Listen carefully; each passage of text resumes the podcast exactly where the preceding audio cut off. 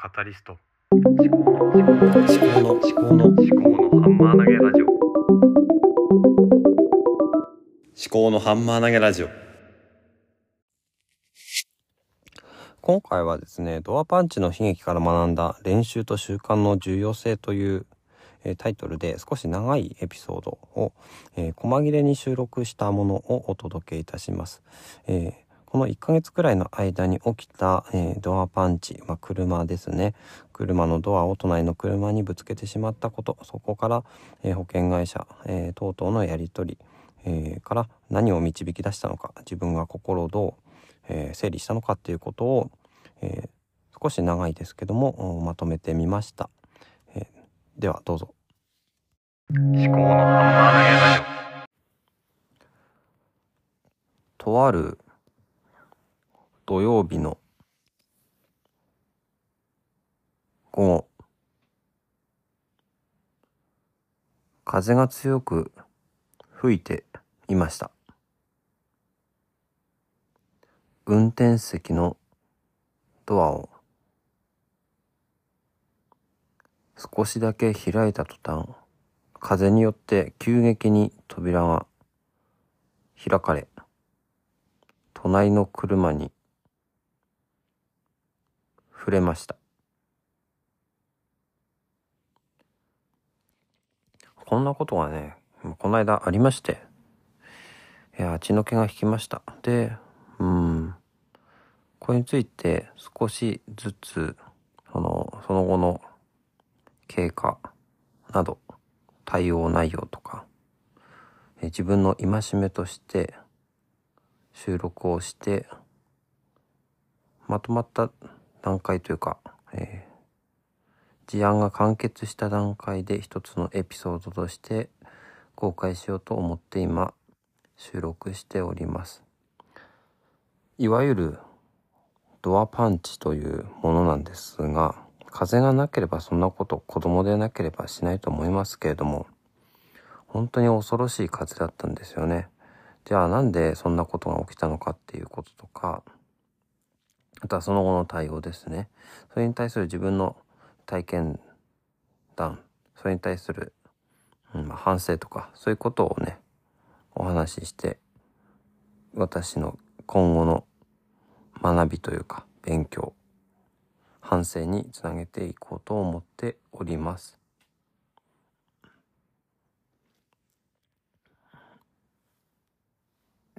まずね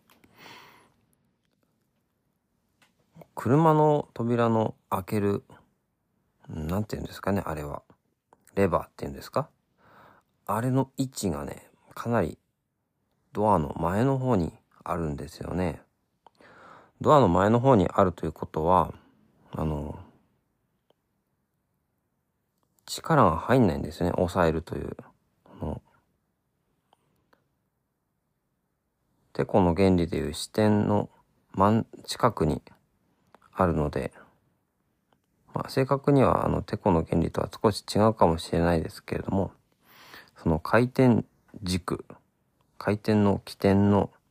近くにあると力は伝わりにくい。で離れていれば離れているほど、えー力を伝えやすいんだけれどもそうすると風によるドアが開かれる力っていうのは外側に対して入ってくるんですけど内側の方の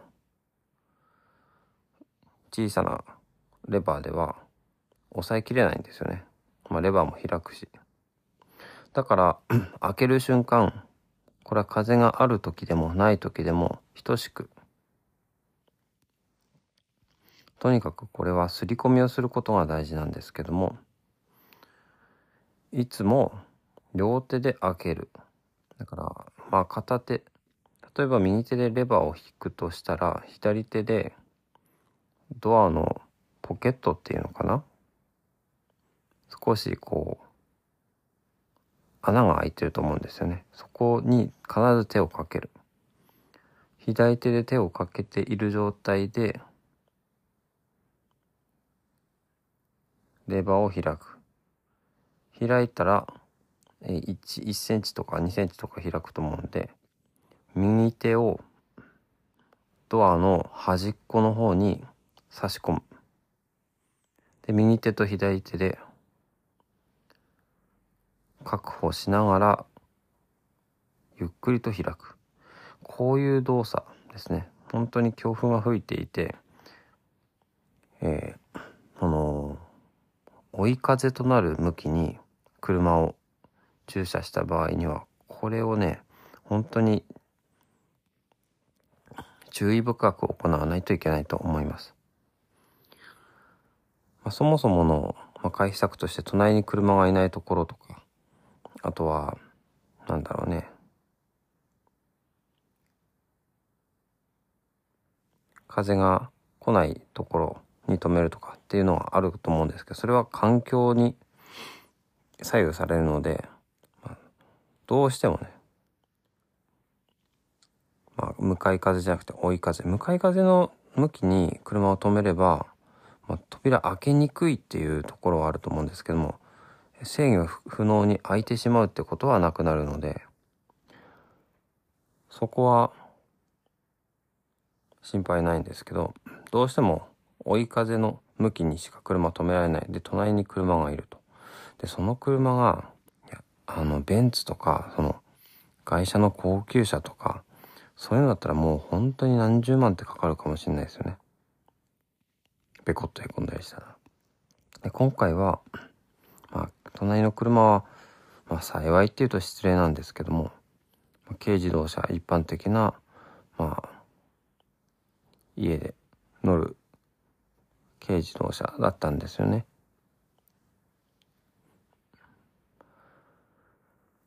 本当にね、いやもう、冷や汗をかきましたよね。で、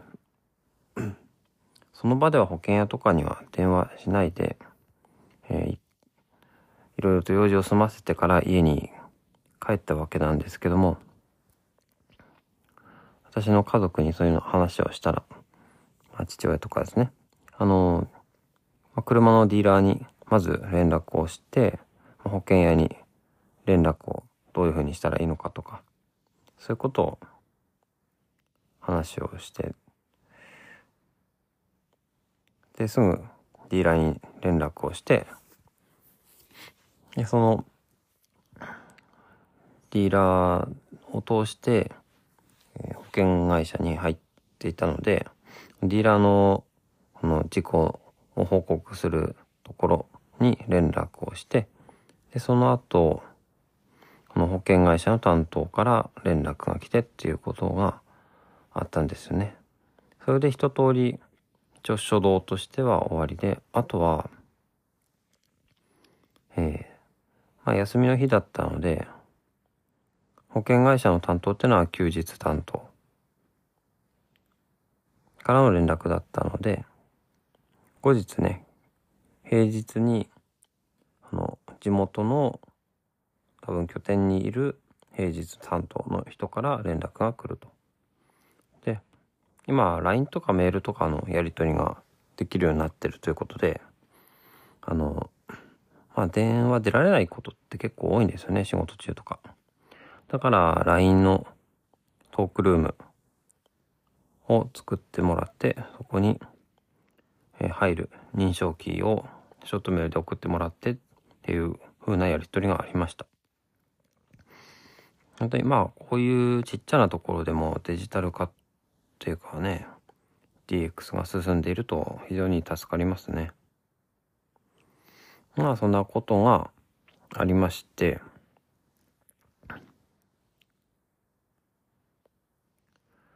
まずねその事故を起こさないっていうのが大事なんですけども、まあ、事故が起きてしまったらそれをどう対処するかっていうのが次に大事。てかまずはそっちですよね。で、再発防止は次からの話。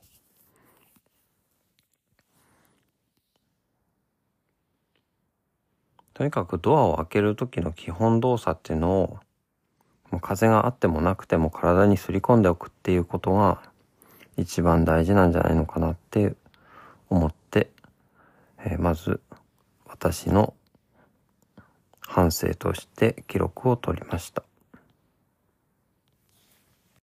思考のハンマー投げラジオはい、そのドアパンチ事件から数日経っておりまして改めて振り返ってみますとスマホや携帯を手に持ちながらドアを開けていることが多いということに気がつきましたね。まあ、右手で開けるわけですけどもドアをレバーを開くときにスマホを持ちながら開けていることが多いようですね。そうすると力が入らないですね。でまあ、仮にスマホを持たないでやっていたとしてもやっぱり左手も使って押さえた方がいいとは思うんですけどもこの流れの中で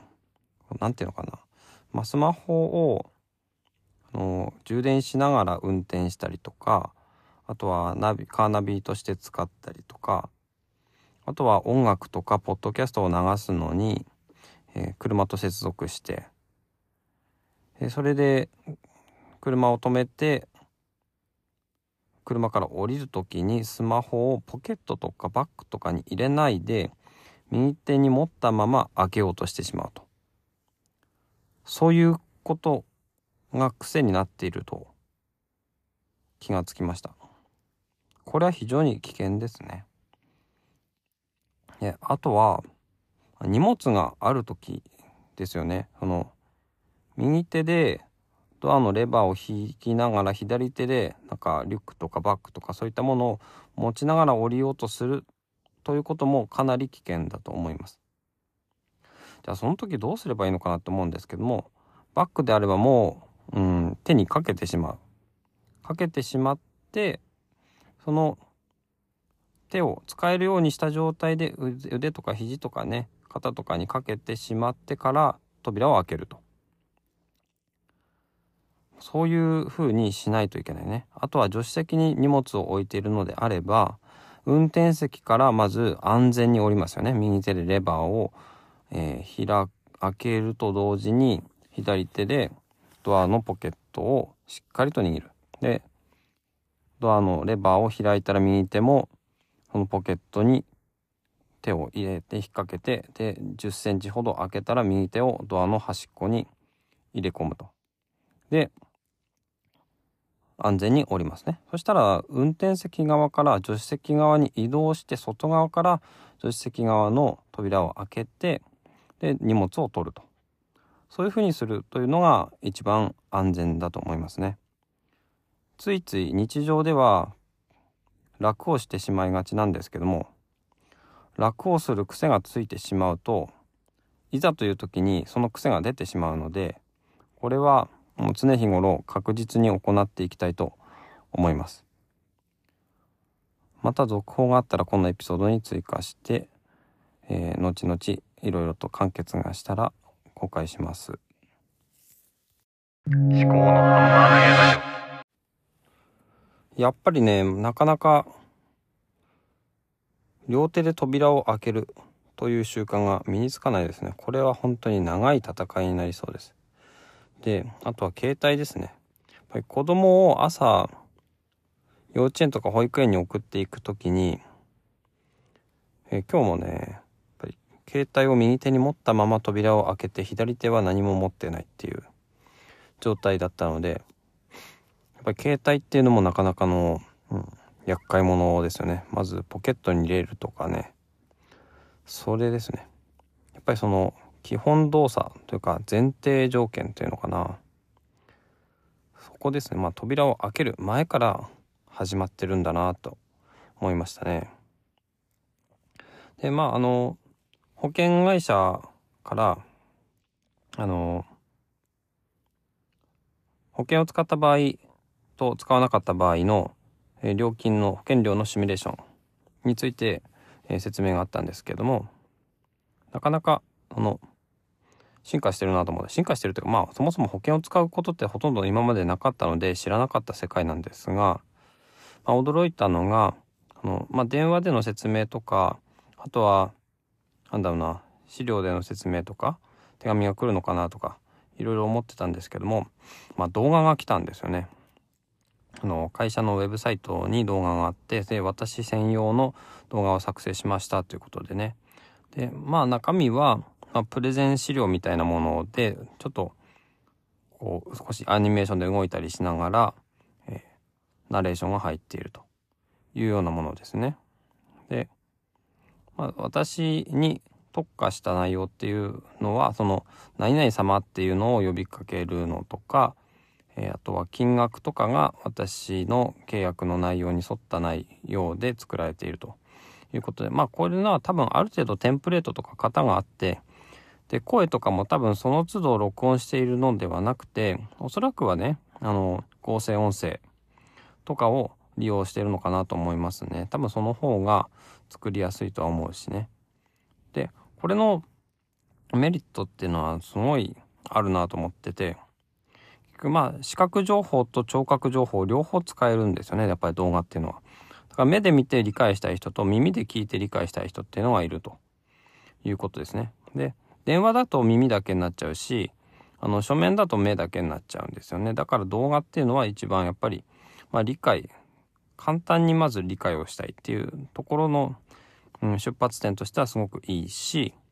で動画のいいところっていうのはその面と向かってねあの、営業マンと営業の方と一緒に会って、それで説明を受けるとかっていうよりも、何回も見れるっていうところがありますよね。何回も再現、再生することができるというところがあるので、これはまあよくできてるなと思いました。うん。まあ、そんなところがありましたね。うん。またちょっと進展があったら収録していきたいと思います。思考のハンマー投げラジオえっと、保険会社の方から、相手方の修理相手先との、えー、コミュニケーションを取った連絡が、まあ、専用の LINE チャットルームみたいなのを通してきました。台車ももちろんかかるので、修理代金プラス台車代金。台車代金も保険料の適用になるのかな、まあ、そう考えると多分私の場合は保険使った方が来年再来年の保険料上昇分よりも修理代金代謝代金の方が高くつくのかなと思うので保険を使った方がいいのかなというところですね。はい。思考の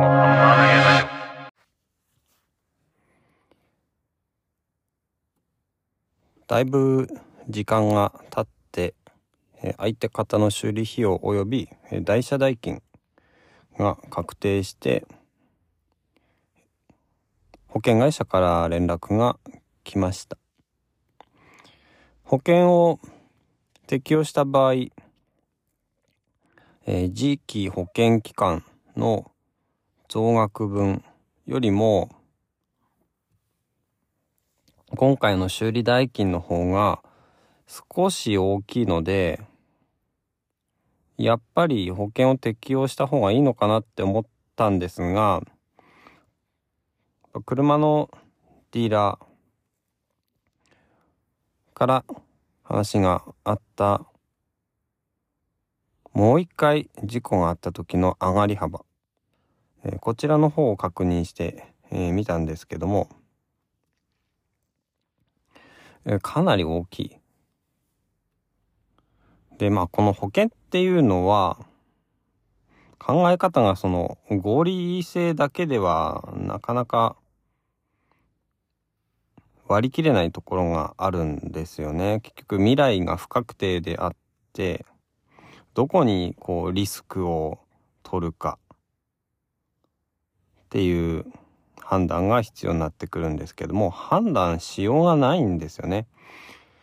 まあ、将来事故が起きるのか起きないのか、そんなのはわからないんですよね。まあ、いつ人が死ぬか、もうわからないっていうのと同じ。まあ、ギャンブルとかとも似てるところがありますよね、賭け事。どうしても、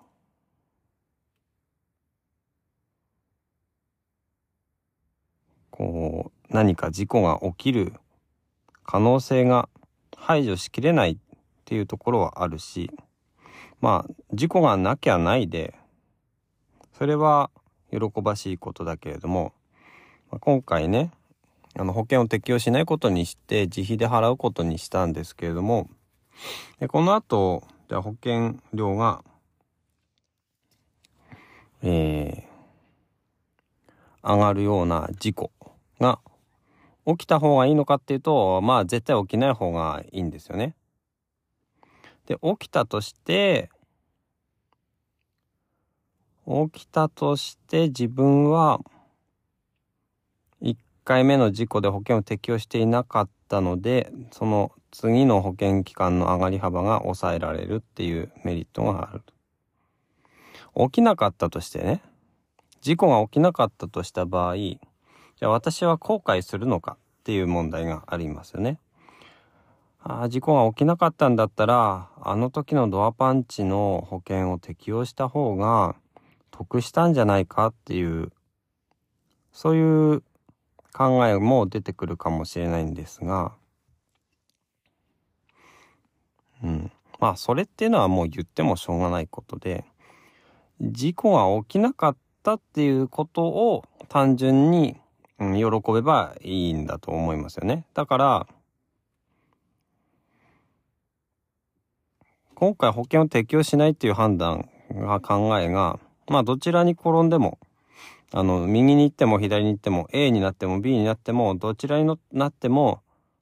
良かったっていう風に、えー、なんだろうな、心の整理がつけられると私は考えたんですね。逆に今回保険を適用した場合、もう一回目の事故が起きた場合、事故が起きたら、めちゃくちゃ保険料が次上がっちゃう。っていうことがありますよね。事故が起きなかった場合は、まあ起きなくてよかったなってなるんですけど、なんかね、こう、もう一回事故起きたら、もうめっちゃ上がっちまうっていう、その、うん、プレッシャーというか、ヒヤヒヤするんじゃないかと思うんですよね。いや、それはそれで、えー、安全運転に心がけるっていうことにつながるかもしれないんですが、なんかこうね、こう、怖いっていう、うん、そういうなんかね、そういう感じになっちゃうんじゃないかと思って。それよりかは、どっちにしろ、まあ事故は起きない方がいいわけなので、一回自費で払って、まあ事故が起きても仕方がないけれども、やっぱり起きない方がいいよな。まあ起きても、次の保険料の増額分は、最低限に最小限に抑えられるからなっていう気持ちで、ちょっとこう余裕をゆったりと持てるような、そういう心理状態でいた方がいいのかなっていう風な、まあ、こじつけですね。そういう話を、うん、まあ、自分に言い聞かせるために今この話をしてるんですが、一応そういう形で結論をつけました。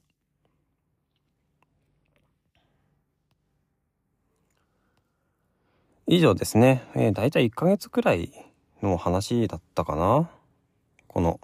ドアパンチの話っていうのは。うん。なかなかね、こう、風が強い時っていうのは本当に恐ろしいですよ。本当に一瞬の出来事ですから。いや、マジでありえないですよ、本当に。あの、ドアノブをピッて開けたらバーって剥がって、開いちゃってね、本当にもう息つく暇もないっていうか。だからもう両手、両手ですよ。確実に両手を使う。右手で、ね、ノブを開けるとかね、まあ左手で開ける、どっちでもいいですけど、右、運転席にしても助手席にしても。で、もう片っぽの手でドアポケットをしっかり握るっていうところですよね。これをね、いかにね、習慣化するかっていうところに、あのー、肝があるかと思いますね。だから、うん、まあ一時停止とかも踏切の停止とか、そういうのも同じですけども、いかに何でもない時にちゃんとやるかっていうところが、まあミスとか失敗とか事故とかを防ぐ。これってまあ、これ車のドアパンチの話だけだったんですけど、あらゆる、えー、ことに言えるんじゃないですかね。やっぱり結局普段の練習以上のことは本番でできないっていうことですよね。スポーツにしてもね。うん、なんだろうな、文化芸術とかにしてもそうですよね。普段やってることが、うん、本番で出るという話ですね。うん。ということでですね、まあ、ドアパンチから学んだことっていうのは普段の練習が大事ということですね。はい。というわけで、えーちょっと長いエピソードになりましたけど、最後までお聴きいただきましてありがとうございました。ではまた